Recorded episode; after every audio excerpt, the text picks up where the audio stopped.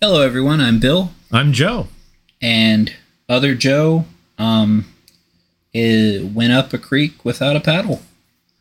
And while he was up that creek, he discovered that his wife was pregnant and they're going to have another baby. And he's got a lot of crazy things in his life right now. And he said, I don't have time for a podcast. Yep. And then we found him a paddle and we said, Come back. And he said, I still don't have time for a podcast. Yep. We tried to save him, and uh, like Anakin Skywalker, he rejected being the chosen one. But today, we are here for the foundation. We are here for the reason we have a podcast, and that is the gospel. And the gospel, like any building, has to start with square one, the cornerstone, the thing that all of our hope and joy is founded on. And that is that God is real. We owe him our obedience. He created all things. We don't obey him. Every one of us is a sinner. Because we have sinned, we have earned eternal punishment in hell. But because God loves us, he made a way for us to spend eternity with him instead. Yes, and God, who is perfectly just and also perfectly merciful, came down, was born of a virgin, uh, born into his creation, a, a lowly, poor man, and lived a perfect, sinless life, obeying all of the law of God. And then, when the time was right, went to the cross and died for our sins, taking our place and taking our punishment, so that all who believe in him and who trust on him alone for their salvation and for payment for their sins can be with him forever for all eternity. On the third day after he was killed, he rose bodily from the dead. He proved that he was genuinely alive.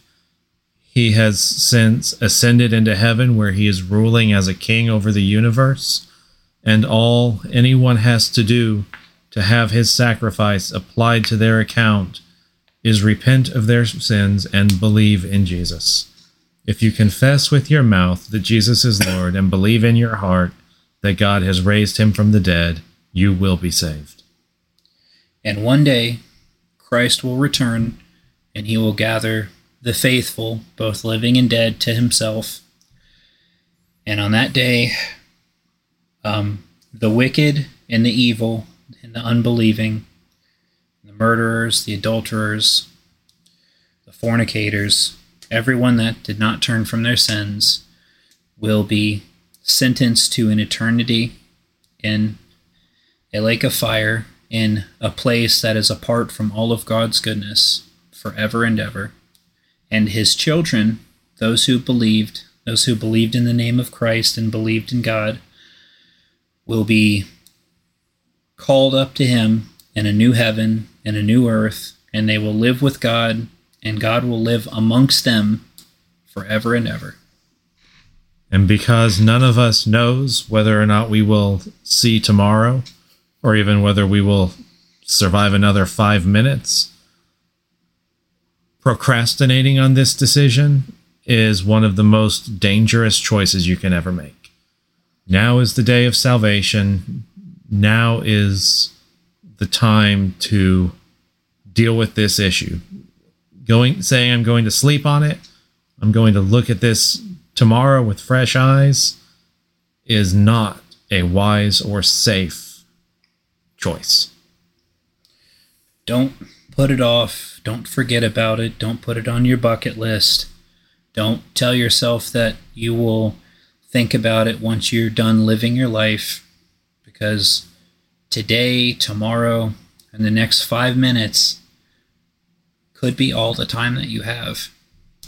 This is the eternal question, the most important choice that you could make that determines whether or not you live forever in perfect joy and peace with your Creator, or you spend a life in a living hell away from all the goodness that God has created, all the goodness that flows from Him forever.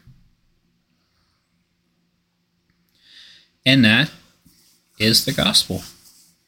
And that we were dead in our sins, we deserved hell, and God paid the price we should have paid to save us. And now we're going to take a little bit of time and kind of break it down, look at each of these points in a little more detail. But we wanted to get the quick summary out there first. Uh, okay, point one God is real. I suspect that this is where several of our listeners are going to have their first major difficulty because we have been so indoctrinated in our modern culture that there is no God. This world spontaneously came out of nothing, and we all just evolved from chemicals and smaller creatures into humans. And chance. And yes, and chance. Chance is given this mystical power and the evolutionary worldview. You know, originally, the word just meant something that may or may not happen. It was a way of discussing mathematical probabilities when there were complex factors, especially, you know, wind pressure and various other physics equations. What which way is the coin going to flip? Well, we don't know. There's a 50-50 chance. Now, and dang it, I'm way off on a tangent. Anyway, so when we're going to make the assertion that God is real, the first thing we need to do is look at evolution logically. And basically, what evolution boils down to is the statement that something came out of nothing all by itself. Whether you call it self creation or spontaneous generation or whatever other phrase you want to use, the basic claim of evolution is that not just something, but everything manifested out of nothing all by itself. All the matter, all the energy just appeared. And the laws of thermodynamics tell us clearly that matter and energy are never created or never destroyed. They are only changed from one form to another. And we're supposed to believe that the only major, the only exception is the entire physical universe. Yeah. When it's the biggest thing imaginable, that could just pop in just and just be there instantly. But when it's a small thing, then no, nothing. And then after the entire universe just appeared, we're supposed to believe that random chemicals suddenly became alive. All at once, they hit the enormous levels of complexity. E- even small organisms, even single celled creatures, have to be incredibly complex. They have several basically miniature organs within their single celled bodies, and they could not survive without all of them. Yeah, they're even the smallest single cell organisms have a irreducible complexity in which if they went any simpler or if they lost any of these very complex parts, they wouldn't exist. They couldn't live, they'd cease to exist. As a side note, when Darwin was first proposing his theory of evolution, he made a comment that if we ever discovered this kind of irreducible complexity, it would completely prove his theory false from the ground up. And then after a while, we got things like microscopes and we discovered this irreducible complexity. But by then, evolution was so heavily culturally ingrained that we just kind of swept it under the rug. And uh, people that have a lot more position and authority have pushed that narrative from very high places and made it a sort of cultural standard and a way to justify um, just their egregious behavior. They say there's no accountability, so they can they are their own judge and act how they want. Which actually brings us to point two. Uh, before we leave point one, um, we could spend hours talking about the logical fallacies in evolution, but people have already done that. We don't want to spend the entire podcast covering that ground again, but there are a few websites we'd like to mention if you have more questions. If you want to look into this in detail, Answers in Genesis is a fantastic organization that has done this work already. Stand to Reason is another very good resource. And if you have any questions about evolution, creation, the Bible, or anything else, Any theological question, any hang-ups, any misunderstandings, anything at all that you would like answered from a biblical worldview, you can either send us an email or just go to gotquestions.org. yeah, but we are not gotquestions.org. No, that's that's not us. Those are two separate options. Yeah. And I mean, uh, you know, we'll answer your question the best of our ability, pray for you, you know, maybe talk to you if if that's what you want. But um we will be the first to admit that there are better, more that are there are better people for in this field than we are. And several of those better people can be found at gotquestions.org. It's real simple. It's like uh, Google, but Christian questions. And then, you know, you can go from there and just, you know, ask it a question, then follow the links they provide to, to learn more. All right. Point. The next point we are all sinners. Uh, Romans chapter 1. If you want a quick summary of the, the, the whole of the Bible, on on the subject. Romans chapter one explains that every person is born with innate knowledge of God, and in our fallen state, we inherited from Adam because a if you divide up a, a, a dirty tablecloth, the pieces don't become clean. And just like us being children of fallen people, we are also fallen people we are like our parents. We have chosen our own way instead of God's way. And that's our natural state. That's what all of us do. And Roman 1, it explains that all of us have an innate knowledge of God. We have the witness, we have the, the world around us that tells us that, you know, if you wouldn't look at a house and assume it grew there. So you would look at a world with its complexity, with its its custom tailored for us to live in, despite how harsh it is. You know, there is air to breathe, there is water to drink, there are plants that that produce every manner of uh, vitamin and mineral that we need, and they're spread out all over the globe except for like the harshest places where most people don't live, you can find everything you need to survive and live a nutritionally balanced life just about anywhere you are. And that's not a coincidence. The the good things in life don't just happen. They are they are from God. But we we reject this. We we reject what we see in nature and we reject our inner witness to what's good, our conscience, which tells us if we're doing good or bad. And one day we will be judged by our conscience. Some of us sear our conscience. We tell ourselves over and over again that, you know, what we're doing is good, even though we know it's not. And eventually we just go numb to it. But we do have, you know, that, that inner voice that tells you when you're doing wrong was given you by God for a reason.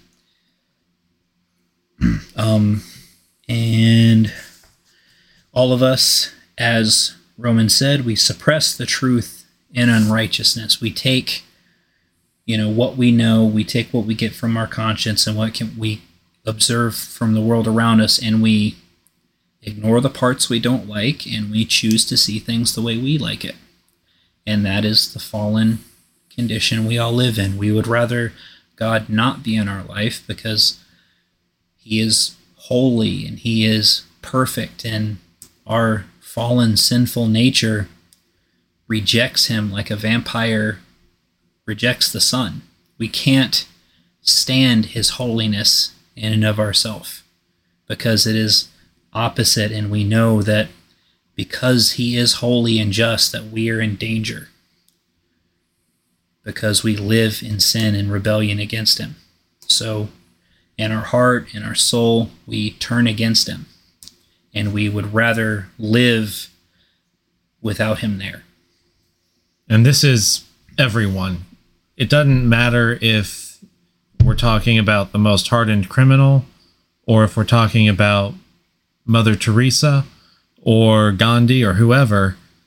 If you jump ahead a couple of chapters to Romans 3, it says, All have sinned and fall short of the glory of God. There is none righteous, not even one. There is none who seeks after God. Every one of us has broken God's moral law. Every one of us has done things that we should not. None of us are good enough to earn God's favor. And the reason this is such a problem is because God is holy, He is a just judge. When someone breaks the law in the United States, there are going to be consequences. And the worse their crime, the worse the consequences. If I'm caught speeding, I might have to pay a fine. If I kill a bunch of people, they might send me to the electric chair or lethal injection.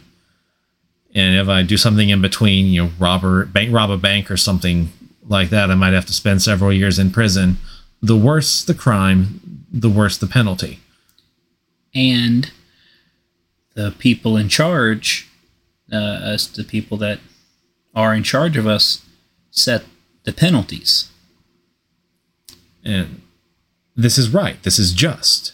You know, if I'm on trial for robbing a bank and I stand there and go, well, yeah, I took all that money, but look at the good things I did. I, I, you know, helped this kid with some of it. I gave some to my grandma. Yeah, I gave it to my grandma. I gave some of it to charity, and ignore that expensive car in my driveway. That's a separate issue. Oh, maybe maybe we've gone ahead of ourselves. Probably. Yeah, we've gone ahead of ourselves a little bit. The reason bring up people in charge set the punishment is because God has set the punishment, and those who sin, even once, if you sin once, one that shows that you are a sinner and you are fallen and you reject God, and two the punishment for sin is the punishment for sinning against an eternal holy God is an eternal punishment. And he sets the rules. He made us, he made all the universe. He has the right to do so. And the punishment for sin is death, and not just death, but physical, but spiritual death. We those of us who sin, which is everybody, are forever turned away from him without the good news. And we would be turned away from him forever had he not loved us. But that is shortly. We'll get to that. So, yeah, that that's the point is our sin has earned us eternal punishment in hell. And hell is a doctrine that many people today, even many Christians, struggle with? Well, first, let's go on the. Don't get confused by hell as a doctrine. Hell is definitely a place. And I know Joe was going to say that, but I just want to say it from the offset. Don't, you know, don't get confused in terms here. Hell is a place, a place where people will, uh, people will go, do go, and are there now. Yes. Yes. Hell is a place. Hell is something that Jesus talked about a lot. There's more, we have more words from Jesus recorded in the Gospels about hell than about any other single topic. Mm-hmm. He was serious about it. Yeah, just a, a few of the things that he says. Uh, he called it in Luke chapter 16 a place of torment and agonizing flame. He called it unquenchable fire five times in the space of seven verses in Mark chapter 9. He called it the furnace of fire where there will be weeping and gnashing of teeth in Matthew 13. He said that it would be better for us to cut off our own limbs and gouge out our own eyes than to suffer the torments of hell. Again in Mark 9. And that we would be better off tying a heavy stone around our necks and being thrown into the middle of the ocean than to suffer that punishment in Luke 17. In Matthew 25, he called it the eternal fire that has been prepared for the devil and his angels. Hell is a place of pain and torment, designed as punishment for Satan and his demons. And when we sin against God, we rightfully earn that same punishment for ourselves. That that I I don't like it. I don't like it any more than anyone else, but that's the truth of what Jesus taught. And trying to sugarcoat it will not do anyone any good. Yeah. Telling somebody, uh, telling uh, somebody with a bear behind them that there is no bear doesn't stop them from getting mauled. Same as telling them that there isn't a hell doesn't stop anyone from going there. Uh, your belief on hell if you are unsaved, will not spare you from it in the slightest. And see, this is. It's hard. It's hard to picture perfect mercy, perfect love, and perfect justice commingling. But justice is love if there were no justice, then those, if justice weren't loving, if justice weren't right, then the the innocent people that you know, like, you know, if a mother and her daughter are stabbed to death walking in the park, coming home, and nothing is done about it, then that that would be terrible, and I think anyone would agree with that. But see, now you have to put yourself under the microscope and see your own condemnation and how you deserve um, you deserve justice for the life that you've lived for your rebellion against God. And it's hard. But the good news is is that God also loves. And he does not take joy. He doesn't take pleasure in anyone going to hell and anyone getting what they deserve. He would rather the whole world repent and come to Him, but they won't. Salvation is laid out plainly and clearly, and people reject it because they'd rather live on their own, or they won't give up their pride and admit they're wrong, or they just hate God because He's holy and different. But in spite of all that, He loves us. And he loves us so much that Jesus came to earth to pay the debt that we owed. And oh no, uh, finish your thought because I I was gonna expand on that. Go right ahead. Yeah, I like how the show The Chosen put it when they did, you know, a depiction of Jesus talking to, um, I forgot his name for John 3:16. Nicodemus. Yeah, when Jesus was talking to Nicodemus, who was a religious leader in ancient Jerusalem. I like the way the chosen put it. The this is the way God loved the world, that he sent his only begotten son. Oh my goodness. I am just out of it today. Can you finish that for me? Been a while since you've seen that episode? No, I am yeah, yeah, the exact wording, but just the first part. This is the way God loved the world. That he sent his only begotten Son, that whosoever believes in him should not perish but have eternal life. Yes. For God did not send his Son into the world to condemn the world, but that the world might be saved through him. Where is. Here, can I have. It's gonna it's gonna bother me until I I'm sorry, listener. Sidebar. I'm sorry, listener. Uh, it, it was a long weekend and a lot of driving, but you know, just just oh, here we go. I turned right to it. Praise the Lord. Yeah, okay.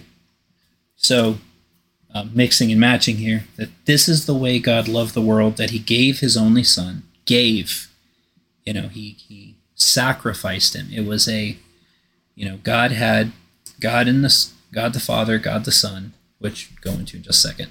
Um, they lived in perfect harmony, perfect union. They, you know, perfectly loved each other and were content in each other. And the Son obeying the Father and the Father loving the Son and loving the world sent him down to earth to die, to save us from our sins, to pay an eternal, you know, to pay an eternal price for the eternal punishment we deserve. God being an eternal being, you know, he experienced it and like I don't understand like I'll say the physics of it.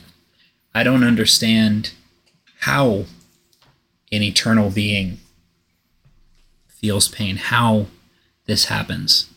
But however, whatever agony, whatever torturous suffering had to be paid that we deserve, Jesus took all of it.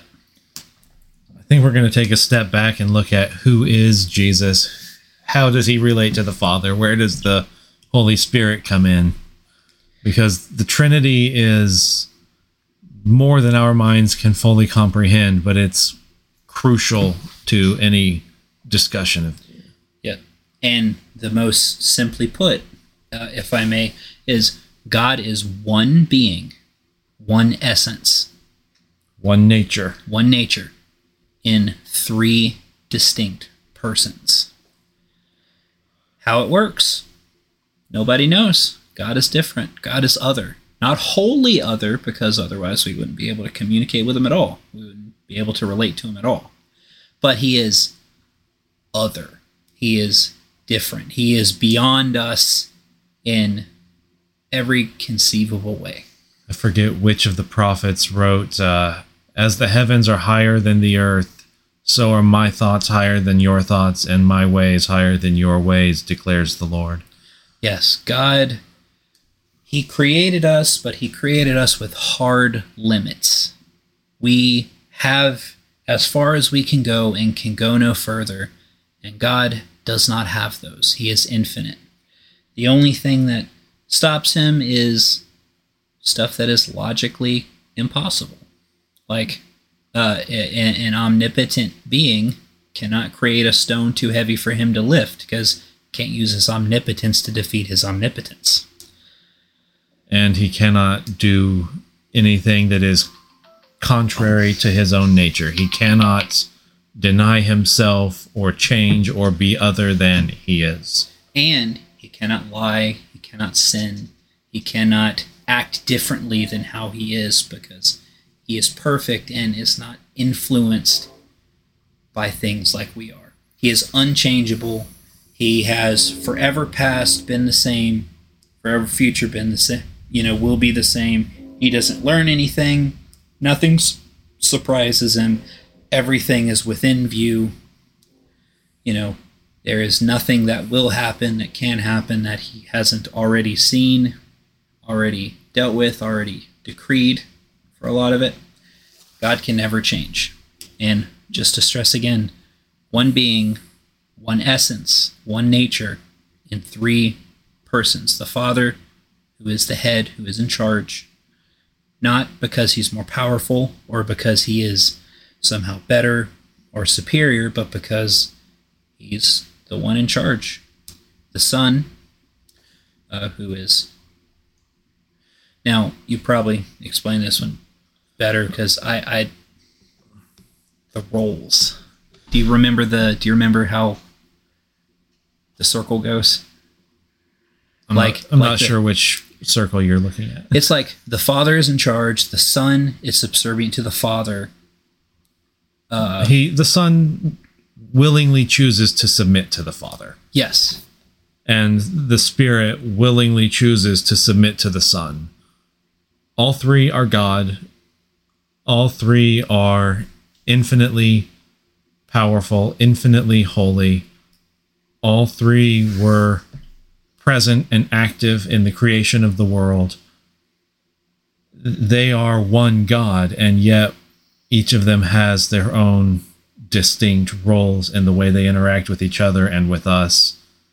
And we can gain some knowledge. We can gain a lot of knowledge through careful study of the scripture, but none of us will fully understand it until we get to heaven and have this curse of sin removed from our minds and and see him as he is. Yeah, just like Jesus in explaining this to the apostles. The apostles before Jesus left, they said they asked him, uh, "Can you show us the Father?" And Jesus said, "If you have seen me, you've seen the Father." Meaning that Jesus' nature, Jesus' character, Jesus' love, uh, you know, his power, his glory, all that is the same as the Father. I love the way it's worded in John chapter 1. Give me one moment to jump there. Oh, uh, the just the first part. Yeah, yeah. yeah I'm not going to read the whole chapter. yeah. All right, crack open your Bibles. We're doing a read along. Uh, I'm gonna yeah I'm gonna read in John one one and then I'm gonna kind of jump forward a little bit. It says, "In the beginning was the Word, and the Word was with God, and the Word was God. He was in the beginning with God. All things came into being through him." and apart from him, nothing came into being that has come into being. And then if you jump ahead to verse 14, it says, And the Word became flesh and dwelt among us, and we saw his glory, glory as of the only begotten from the Father, full of grace and truth. Seriously, read the Gospel of John. If you have never opened a Bible before, or if you've been studying for 50 years, read the Gospel of John. It is absolutely amazing, the things that are, are written. Yes. And uh, something to highlight the importance of, you know, the first couple verses of the Gospel of John is that Jesus, the Holy Spirit, you know, weren't, Jesus and the Holy Spirit weren't created, they have always been. God has never changed, meaning him in three persons, the three personages. Is that a word? Personages? I have no idea. it is now. We hereby officially coin it on the podcast. Yeah, just like the just like the word nazed wasn't a word until uh, the KJV made it or something. What? Yeah, I think I think they had to make the word naze because they didn't have an official word for breathing out of your nose. Really? Yeah, I think I think that's true, or I made it up. I don't know. Yes. Um, super important. I think we're sidetracked again. Yeah, sidetracked. Super important. Cannot, you know, budge on this, and it is irrefutable. Jesus has always been, because God has always been the same. One being, three persons. Now we can get back to okay. Um, uh, God sent Jesus to pay our debt. I think we covered that in we covered that before we um, actually, yeah. Uh, in all of our notes here, we we in a roundabout way went. This. Okay, um, something that uh, right here. Something we have to stress is Jesus on earth. Jesus on earth. He was born of a virgin. The Holy Spirit. Uh, um, overshadowed. Yeah, overshadowed Mary, a young girl. A young girl, which she agreed to. She said, you know, she said that uh, she was God's servant and that. Let it be done to me according to your word. Yep. And she became pregnant. There was no physical sex. There was no, you know, God didn't become a, you know, person. No sperm was involved in any way. This was a miraculous conception.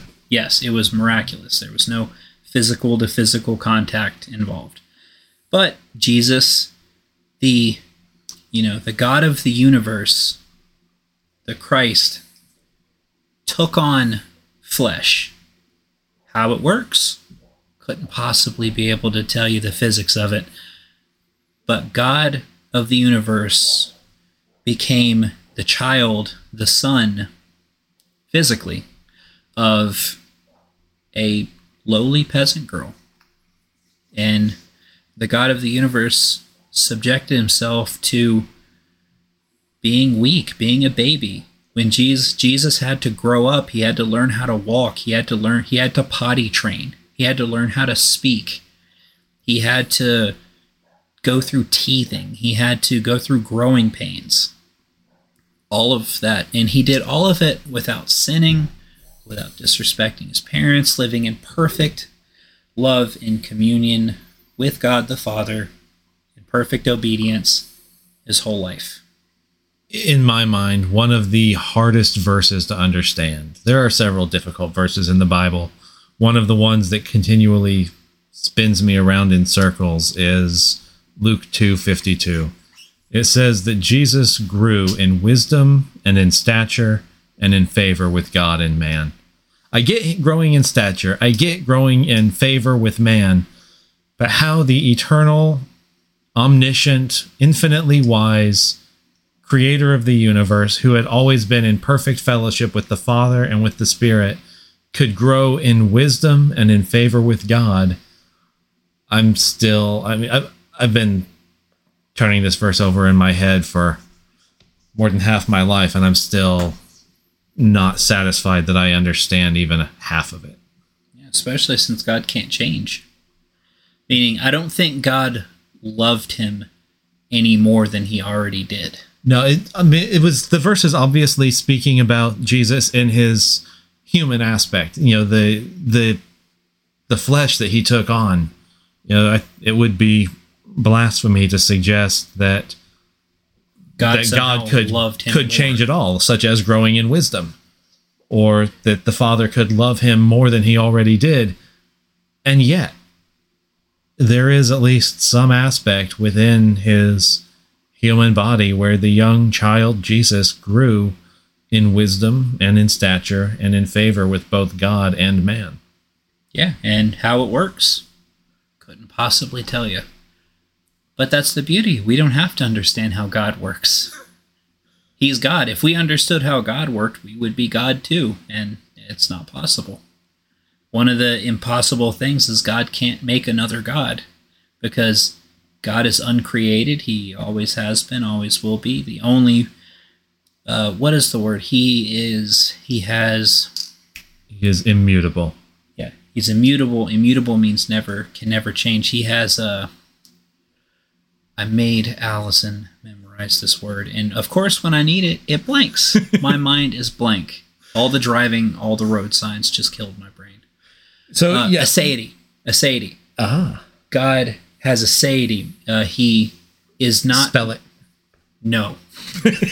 he is not reliant. He is not dependent on anything and any anything else in any way but himself.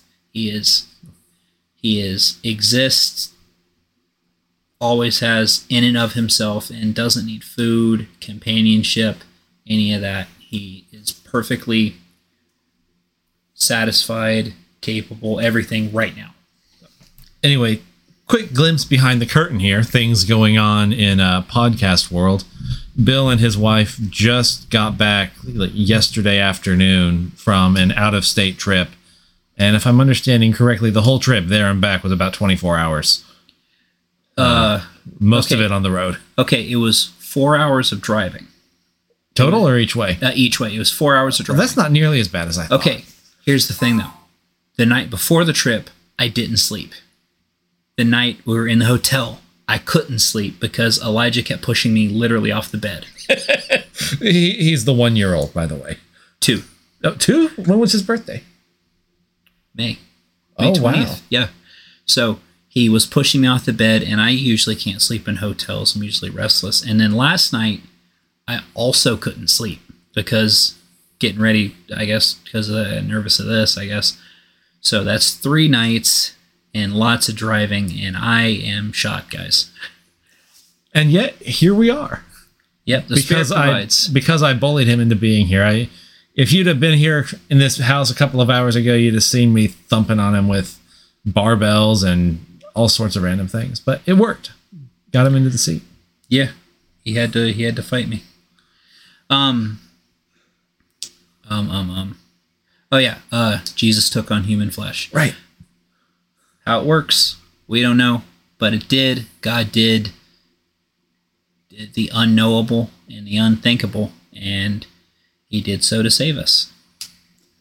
And so, yeah, he grew into a man. He spent about three years in public ministry where he basically traveled all around the country with a group of followers, teaching them and performing a wide variety of miracles that, In the public, yes, in public, in front of everyone, for everyone, including healing the sick, raising the dead, multiplying food, calming storms, you know, all sorts of different things that just can't be done. And the walking on water. walking on water, many others.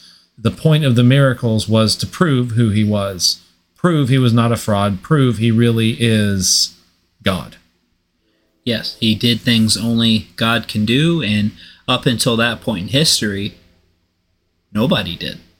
No, there was there was a prophet that that God allowed to raise the dead once, and that was Elijah or Elisha raised that boy, Also, uh, Ezekiel Ezekiel. went to the valley with a whole bunch of dried bones, and That was a vision. was that was that a vision? Yeah, that was a vision. That was a gotta- vision. That was a vision of of of God redeeming Israel in the future. I thought it was No, something that he did. Okay, No, I'm gonna have to read that book that book again. I haven't Yeah, read no. it. It's been too long since I read Ezekiel. Apparently, yeah. Um, read it and that it it really opens up that book. This one. Mm-hmm. Yeah, Cool. the notes open up the book. But yeah, so Jesus did stuff and he did it out there in the open, not just once, not just, you know, like told somebody, "Oh, you feel better and now you're you're better" and got them all excited and stuff and feeding on adrenaline. One guy, he had a shriveled, you know, deformed hand and he made the guy's hand in in in a synagogue in plain view of everyone. He made the guy's hand whole and complete.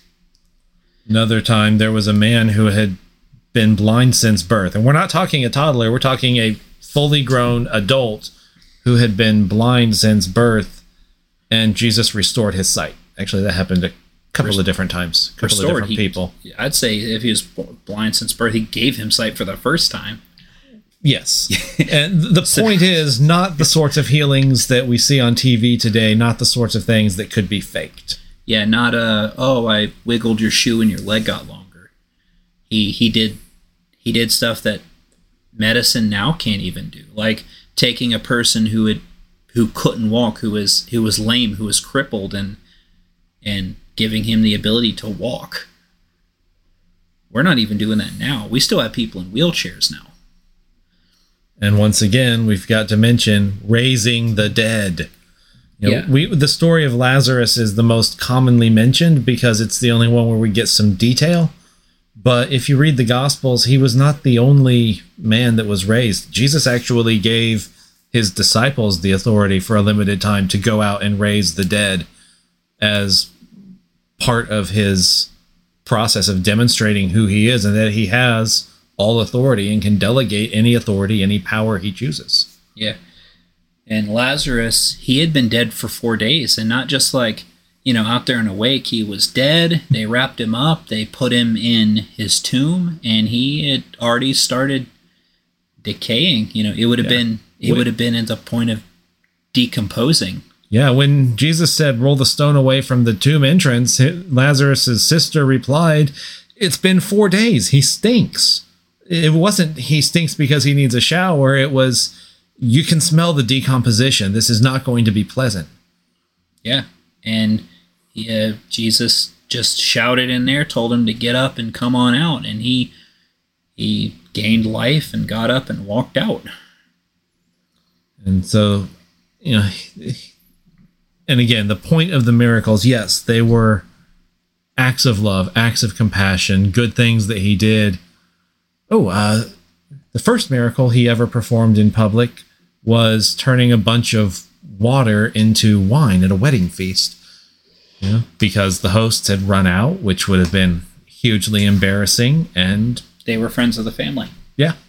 But anyway, the point of the miracles, yes, they were good things, but the point was that they were evidence that this man was more than a man. He was what he said he was. Yeah. He did all of this. God has been consistent and when somebody is coming with a message from him he gives them supernatural abilities to vindicate the message to prove that it came from god by giving the messenger or by allowing the messenger to perform miraculous acts that no one else could do. As a sign that yes this came from god i'll prove it. This will happen in the future or uh, I have a message from God, I'll prove it. Um, like with Elijah, uh, called down fire and it and it burn up an offering, the wood, uh, the stones that it was on, licked the up water. water. Yeah, just a big fireball evaporated an altar and the stuff on it and the water and the dust. Yeah, just gone. And after three years of this public ministry, after countless miracles and acts of love, and and almost getting killed, and on- ongoing teaching, and multiple times where people tried to kill him, and he miraculously escaped because it was not yet time. Mm-hmm. Eventually, the time came. The reason he came to earth was to be a sacrifice, and a sacrifice requires death requires the shedding of blood. Yep. God, when we sin, requires our blood. He requires, you know, we sin, we are supposed to die. We are supposed to physically die and go straight to judgment. And so Jesus, the God of the universe, chose to die. And he makes it very clear that this was his choice. He said, No one takes my life from me, but I lay it down of my own choosing. I have the authority to lay it down, and I have the authority to take it up again. Yes. And what's just un unimaginable about this love and about this sacrifice is that when we say, when he said, it's offered to all, that isn't you know, all if you fall within this range of goodness or if you've only sinned this much. He means everyone. This message goes out to the liars, the cheaters, the thieves, rapists, murderers, child molesters, everybody. This this offering to turn away from your sin and away from your lust and your rebellion and this life that you live in rebellion of God goes out to everyone, no matter what you've done. And just to prove it, just to demonstrate that no one was beyond the love of God to save them, God prepared a very special object lesson in a man named Saul. And Saul was a Pharisee. He was a Jewish religious leader um, highly educated. Yeah, oh, incredibly educated. Uh, basically, he had what would what we would consider multiple PhDs in theology as a very as a young man, and studied in uh, what what would be considered like the Ivy League teach, you know, under the Ivy League teacher of the time. Mm-hmm. Not to mention also being highly educated in the law and logic, and he was just, he was one of the most intelligent men of his day and he was a Jewish religious leader, and he absolutely hated Jesus. Jesus had claimed to be the Messiah the Jews were waiting for. Saul did did not believe that he was who he said he was, and he made his profession, his living, to be basically going from town to town and locking up or murdering every Christian he could find. That was his full time pursuit was killing Christians or dragging them away in chains to the Jewish leadership. And just to prove that no one is beyond God's power to save, not only did Jesus save him, not only did Paul did Saul become a Christian and we know him now better by the name Paul, which is basically the Greek pronunciation of the Hebrew name Saul. Um, but he went on to become not only one of Christ's apostles, but the church's first missionary and he ended up writing about two thirds of the New Testament. Somebody that hated Christ and and actively sought out and killed God's children that he that he died and sacrificed his his you know he died for. Saul, you know, all the believers are precious to God, and he from eternity past has loved them and has known them and you know he works all things together for the good of those who love him. That means that in shaping history and how he you know interacts with the world, everything works together for the good of those who love him, who trust in him. And these are precious people, and Paul went around killing them. And God chose to save him just to make him an example of his love and who and how far he's willing to go to save them. The Apostle Paul, when he still hated God, watched a young man get stoned to death for no reason, for just simply saying that Christ is Lord and explain in giving a gospel presentation. He watched this man named Stephen, this young man named Stephen, get stoned to death and held everyone's coats and approved of the action. He he liked what happened. He was in agreement that this person had to die for his love of Christ. And God saved him. I think we're getting it. We're jumping back and forth a bit, but I do want to Yeah. go back to the death. I want to look briefly at Roman crucifixion mm-hmm. Yep. Um, because not only did Christ choose to die, but he chose to suffer one of the most painful, most humiliating forms of public execution that humanity has ever devised. And I don't want to say too much because I want children to be able to listen to this podcast, but I am going to go into a little bit of detail here. Um, first, I'm going to talk briefly about a typical crucifixion, and then we're going to look at some of the things that made Christ's special. But one thing that you know media has failed to capture is what actually happens when a person is crucified. We all know that you know they were nailed to the cross through their their hands or their wrists and their feet or their ankles. We know we know the basics, but what we don't pay attention to is what's going on in the body. And the short version is that in the the natural resting position with the the angle the arms and the legs are at, you can't draw a breath. So every time you want to breathe in, you have to pull against those nails and they were usually secured with ropes as well so they didn't just rip free. But the point is you have to push against those nails, run your back up the ragged splintery wood to draw the breath in.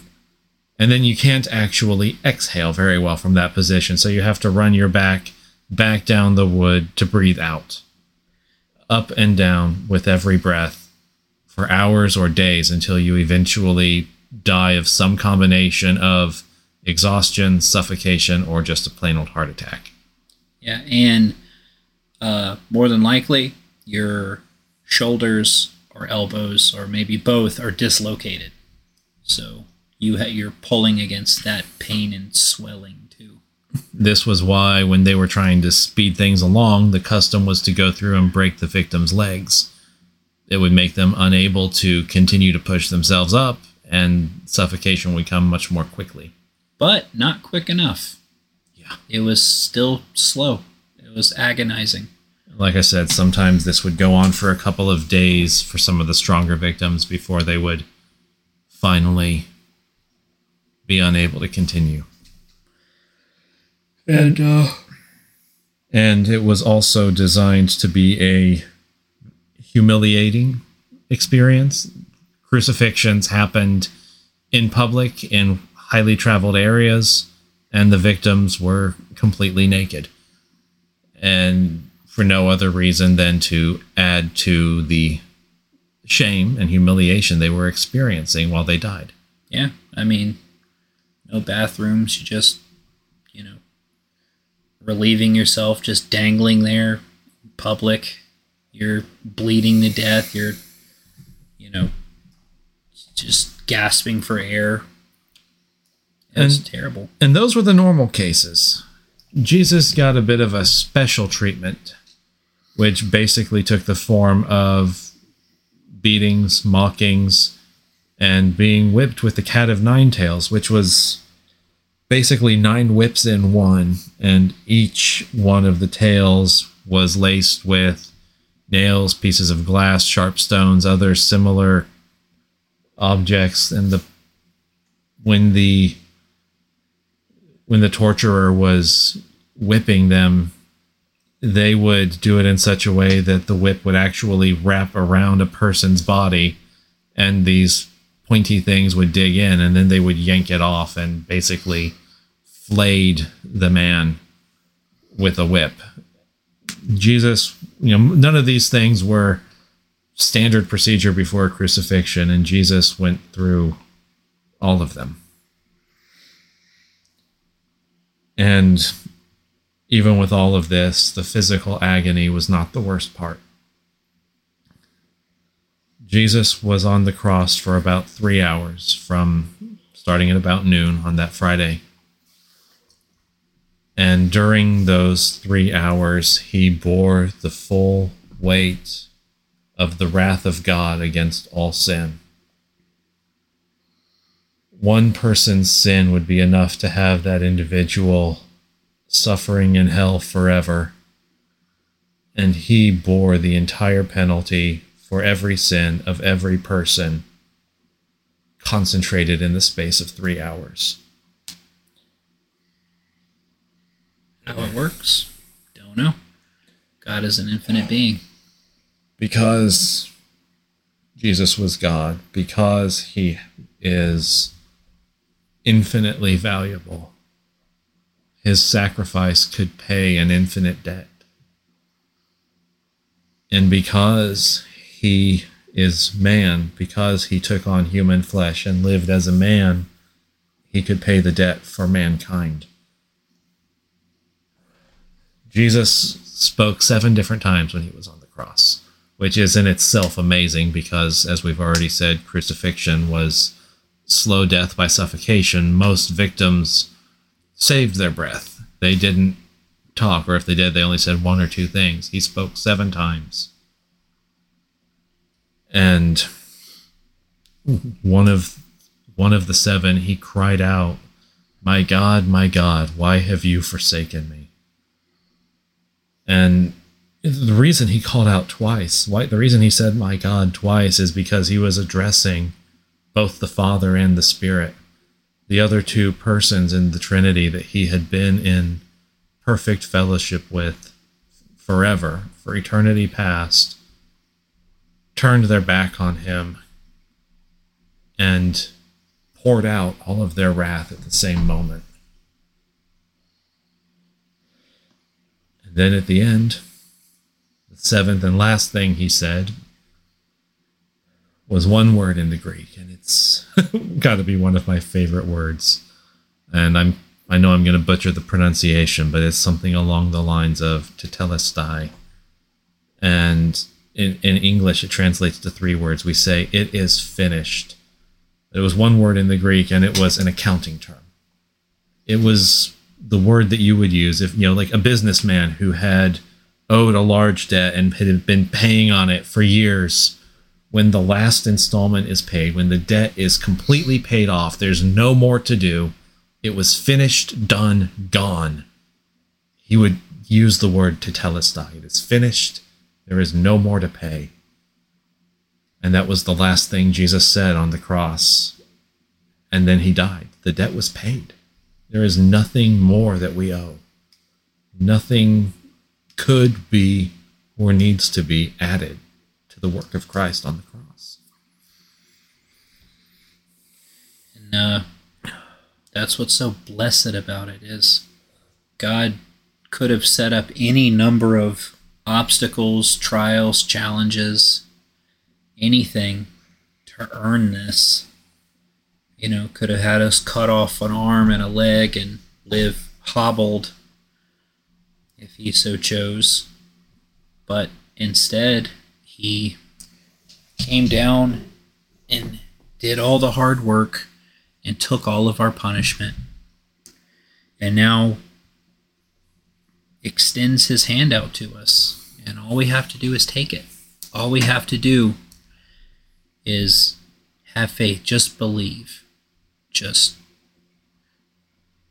admit that we're wrong, that he's right, that he is God, that Jesus is Lord, and the only and the only payment available for sin, and trust in him for that payment.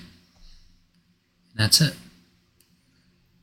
Submit to God, love him, even though we do none of this that he asked perfectly. Just just doing it, just trusting and believing is it. And you won't do it perfect. And what's beautiful is God, you know, after you trust and believe, He doesn't just leave you on your own. He then, you know, the Holy Spirit, God enters into your life. He indwells you. He lives in you and with you. And He, from that moment, from the moment you believe, starts a work of perfecting you, of strengthening you, of bringing you close to God, getting you ready for eternity, a, a holy and complete and loving communion with you starts then. You become a new person, a new being, a new creature. And you are remade and reborn, and from that moment on, you're never alone. God is always with you. He's always there. He's always guiding you always directing you, and He loves you. Your relationship with God starts there, and He does not let you go. He doesn't expect you to be perfect because He knows you can't, which is why He came and did all of the perfection for us. We, in a sense, put on Jesus' perfection like a coat, like a robe and we and when God looks on us, looks at our account, he sees Christ in his perfection. Doesn't he takes our sin and he as the Bible said, he casts it into the sea. And it sinks to the bottom figuratively, not literally, and it doesn't come up again. That's that's the miracle. Christ wrapped himself in our sin to pay our debt and then he wraps us in his righteousness so that we can have his reward. And we're going to talk briefly about the swoon theory. Many people have heard of the swoon theory, which basically says that Jesus was only mostly dead. He never fully died, and so there was no resurrection.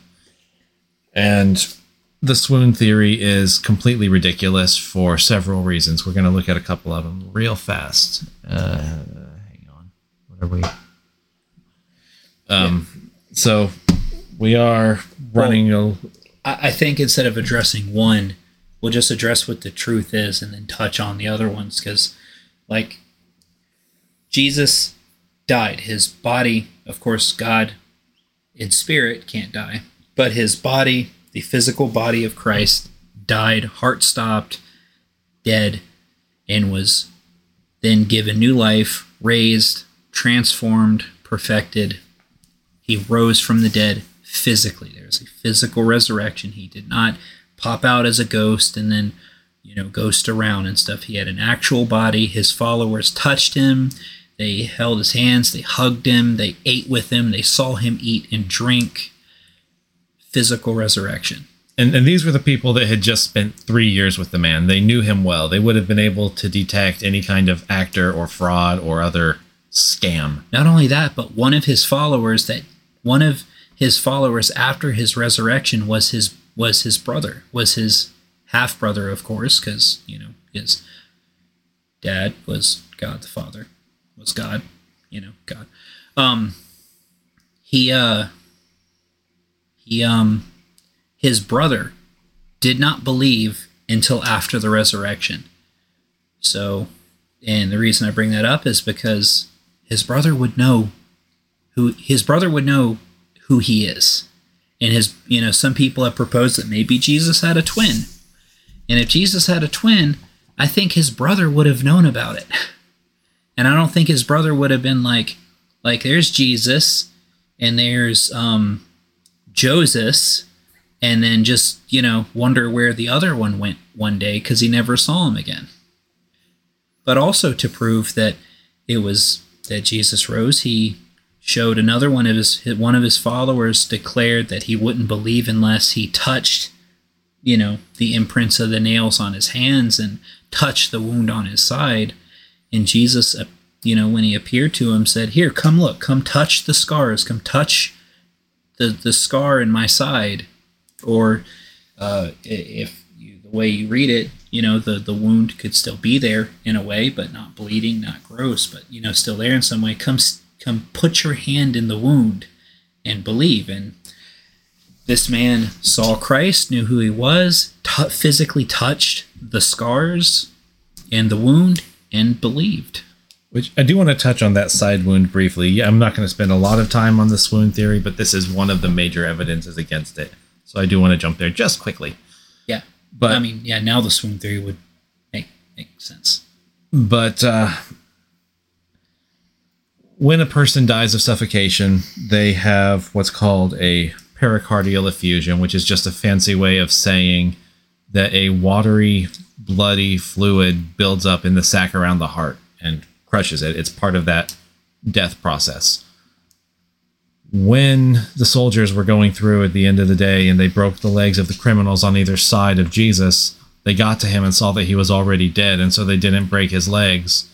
But just to be extra certain, they grabbed a spear and they shoved it in his side. And it says blood mixed with water flowed out, which basically shows one, he had already died of the suffocation, but two, the spear went into his heart.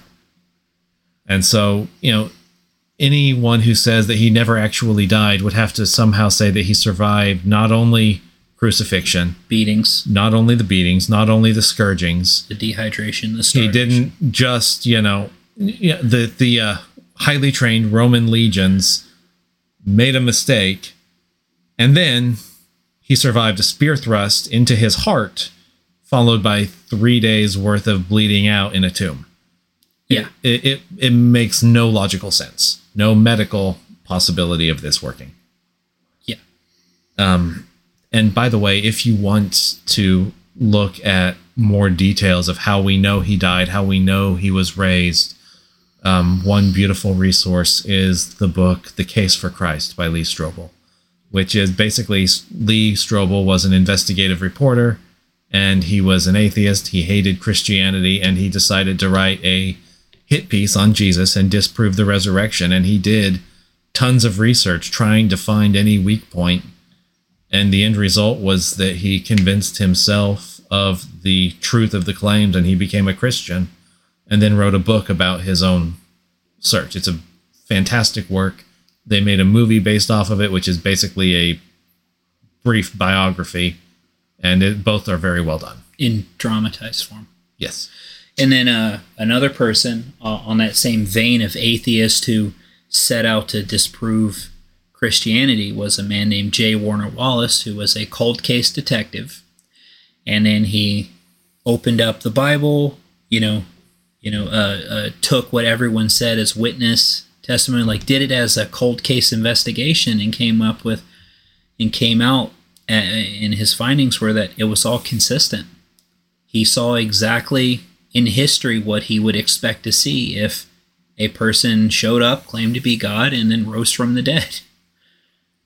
and probably my favorite personal story. There are a lot of atheists throughout history that have become Christians by trying to f- prove it false, but my personal favorite story along those lines is a man named Jack Lewis, uh, C.S. Lewis. He's more, you know, he went by Jack. Um, I would too if my name was Clive Staples. But anyway, he was a professor at either Oxford or Cambridge around World War II. I don't remember which. it was Cambridge. Cambridge Yeah. highly educated man, devout atheist, studied the Bible to prove it wrong. And I remember reading in one of his books, he said, I was dragged kicking and screaming into the fold of God by the sheer weight of the evidence. and went on to write Mere Christianity, The Screwtape Letters, The Chronicles of Narnia, and many other fantastic works. Amazing author, very skilled preacher, well worth reading. Uh, and I could go on about you know atheists that became Christians all day because they became they always become the the the fiercest apologists. Uh-huh. Amazing things to study, but but not we the have point. yeah we are running a little low on time, so we need to jump ahead to the next part. Uh, okay, so we've gone over the resurrection. Well, we've already covered repent, believe, and you'll be saved. I mean, it. Yeah. Oh. So let's briefly talk define these terms. To believe is exactly what we've been saying. You believe that Jesus is who he said he is, believe that he did what he said he did. And to repent is to change your mind. It means to go, turn around 180 degrees and go the other direction. The sins that you used to love, you now hate. The God that you used to hate and run from and suppress his truth, you now love and wish to serve with all of your heart. And you won't do it perfect. No, you will not be perfect. You will not, you know, suddenly click and no longer be a sinner. But you will see the fruit of the Spirit growing in your life. You will love Him. You will love His people. And when you sin, and you will continue to sin, but when you do, you will feel remorse and regret, and you will be genuinely upset that you have sinned against the God who loves you. And all it takes, all you have to do is just just talk to him. Just tell him you love him, tell him you believe that he is who he said and ask him to forgive your sins. He is ready right now to forgive you, to cleanse you from all unrighteousness, all guilt, all shame, and make you his son. It says, He came unto his own, and his own did not receive him, but to as many as received him, to them he gave the right to be called the sons of God, even to those who believe in his name. Son or daughter. That means daughter too. It doesn't mean men only. But um, son, he will love you. And it, something to note is that in you know the the talking about sons, you know, in the Roman culture, adopting someone once you adopted someone legally, you couldn't unadopt them. I've been told. Uh, Pastor MacArthur did a did a thing about what adoption, you know, when Paul was writing about it, what he was talking about, and it was a big process. It was a big, you know, there was like some show uh, along with the legal process, but once you were adopted by somebody, there wasn't turning back. You know, when someone adopted you, they they you know they they were saying like, look, I'm gonna I'm gonna take care of you no matter what comes of it. And God, being infinite and powerful and owns all things and you know works all things together for the good of those who love him, he's not going to let you go. You could sin. There are people who fall away even to the point of at least superficially rejecting him. But something in them, you know, God never truly lets them go completely. And that's the hope that we have that, you know, we don't just hold on to him and one day if we slip and let go of his hand, he'll let us fall. He will catch us and he will keep us. You know, and, and unwilling to let us go. Again, read the Gospel of John. This is it's said so much more beautifully and more plainly there than we ever could. Yep. One of my favorite books in the Bible. Yep. Uh, like uh, like Jesus said, John chapter ten, uh, and I give them eternal life, and no one will snatch them from my hand. And when he says no one, he means he means angels, demons, people, politicians, uh, bad guys, rapists, murderers, even yourself. You're not going to take yourself out of his hand You if cannot you were truly his.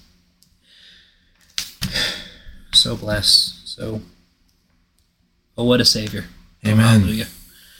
Um, See, we've already talked about no one is beyond saving. We've already talked about decide now, don't procrastinate.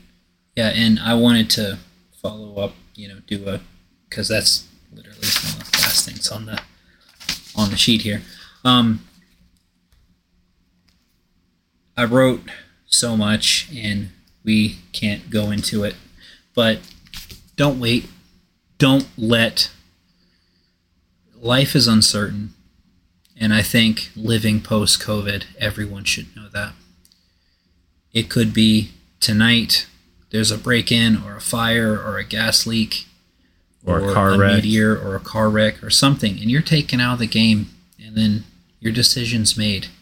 You had your life. You had ever since hearing this. If you're hearing this the first time, you know you, you become accountable to it, and you could choose now to accept eternal life, to accept peace with God, to accept peace that you don't deserve, that by all right, you know, shouldn't be, wouldn't be given to you had God not extended his hand out to us. And like I have written here, you know, you wouldn't, if you were standing on the top floor of a burning building and you look around you and the room you're in is a raging inferno and you hear a voice call out from one of the walls, one of the windows, and you look and there's a fireman standing on a ladder saying, Come with me, this building could collapse at any minute. I, this is the only way out. You wouldn't stop then and say, Oh, well, hold on, let me get a chance to think about it, or let me wait till after I've lived a little bit, or let me wait till after, you know, college or marriage or what, whatever goal you set for yourself that you think you need freedom from God from. You would run to that fireman and you would leap out of the window into his arms to safety away from the inferno. And I tell you now that if you are outside of Christ, your situation is more perilous than even that. As Jonathan Edwards in a famous sermon wrote, paraphrase, you are dang you are a spider or an insect dangling over a raging inferno, and only a piece of string is holding you up, and the flames of hell are are are, are licking at the, the the string, and it could and as soon as the moment God allows it, that string will be severed, and you will plunge into hell forever. And there's no takebacks. There's no, oh, I learned my lesson now. Once you die here and judgment falls, that's it. So, Jesus did say, you know, nobody builds a tower without first, uh, Counting the cost. without first counting the cost. So I tell you now, count the cost. Do your research. Do it quickly. You are not guaranteed tomorrow. If you feel the need, the urge to run to God now, that's Him calling for you, and you need to go to Him while the while the offer is still good, while He's still calling out for you, while you still draw breath. You need to go to Him. Don't wait. Don't leave your eternity, you know, in, in the up to the chance of tomorrow, up to another thousand ways that you could die. Make the decision quick. Find out the answers you need. Do all the research you need to do and make a choice. And I pray that if you start the journey, that you're given enough time to complete it. But if you've heard all of this, this is basically all you need to know. I know everyone will still have questions. I know I did. Let's start. I do want to talk very briefly. We we've met, we've talked a bit about hell and what Jesus saves us from. I do want to talk very briefly about what we are saved for, Two. to, for, Yeah, whatever you know, whichever preposition you want. But you know, there's a lot of uh, lot of pictures of heaven being basically you sitting around bored on a cloud with a harp and Bunch of babies. with yeah, bunch of babies with wings and diapers, and that's that's just not what the Bible depicts. Um, the eternal state for a believer is in a resurrected, perfected, glorified body on a new, perfected earth. We will be with God and with every other believer from all of history. There will be no pain, no sorrow, no fear, no suffering, no tears. It is described as full and abundant joy and pleasure forever. We will work, we will have, like I said, bodies, real bodies. We will still be us. Made of heavenly things. We will be us, but perfected. Literally the best versions of ourselves. Every wicked desire, every evil thought, every selfish whim will be removed, and every good, pure pleasure will be magnified a thousand times. Amen. And, you know, again, read the Bible. It is such, you know, there are so many beautiful pictures. It's that, you know, given for what heaven and then for eternity, the new earth will be like. And, uh, and as a secondary blessing, your life in this life becomes more fulfilled. Yes. Not easier. Oh, no. Accepting Christ makes you an enemy of the world and the ruler of the world, who is the devil and his minions. You become an enemy of the world, not so much all the people, but the system, the powers that be, the people that pull the strings. You, when you accept Christ, start swimming against the tide, against the current. And it's hard. You will be tempted, you will you will run across you will find things in yourself that you've never seen before. You will see yourself truly for how you are and how far away from God that you are without Him. But at the same time, though, that fullness of life, the the being fulfilled, the taking away of that eternal, that that dread of eternity and and God and holiness is removed, and your life becomes more fulfilled it is the hardest but most fulfilling life you and, could have. And despite all the conflict and all the pain, there is also unbelievable peace. Yes. Jesus says that Crazy. he gives peace that is beyond understanding and it's not like the world gives. And the reason is because it's not in any way dependent on our circumstances.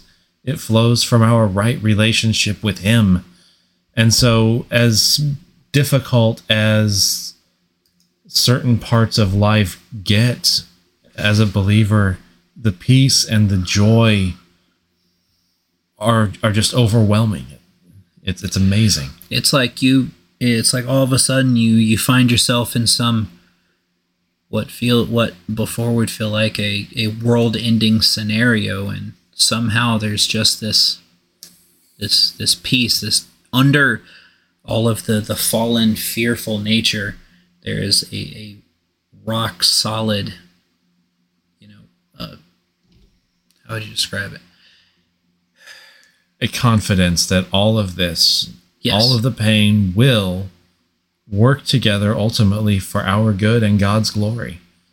No matter what you go through, and the believers all through history have gone through terrible, terrible persecution and suffering, but somehow their joy was not extinguished. Their their confidence and their knowing that it all works out and that they don't have to worry about tomorrow. Or a couple of different martyrs that were that history records that as they were burning alive, they were singing hymns of praise.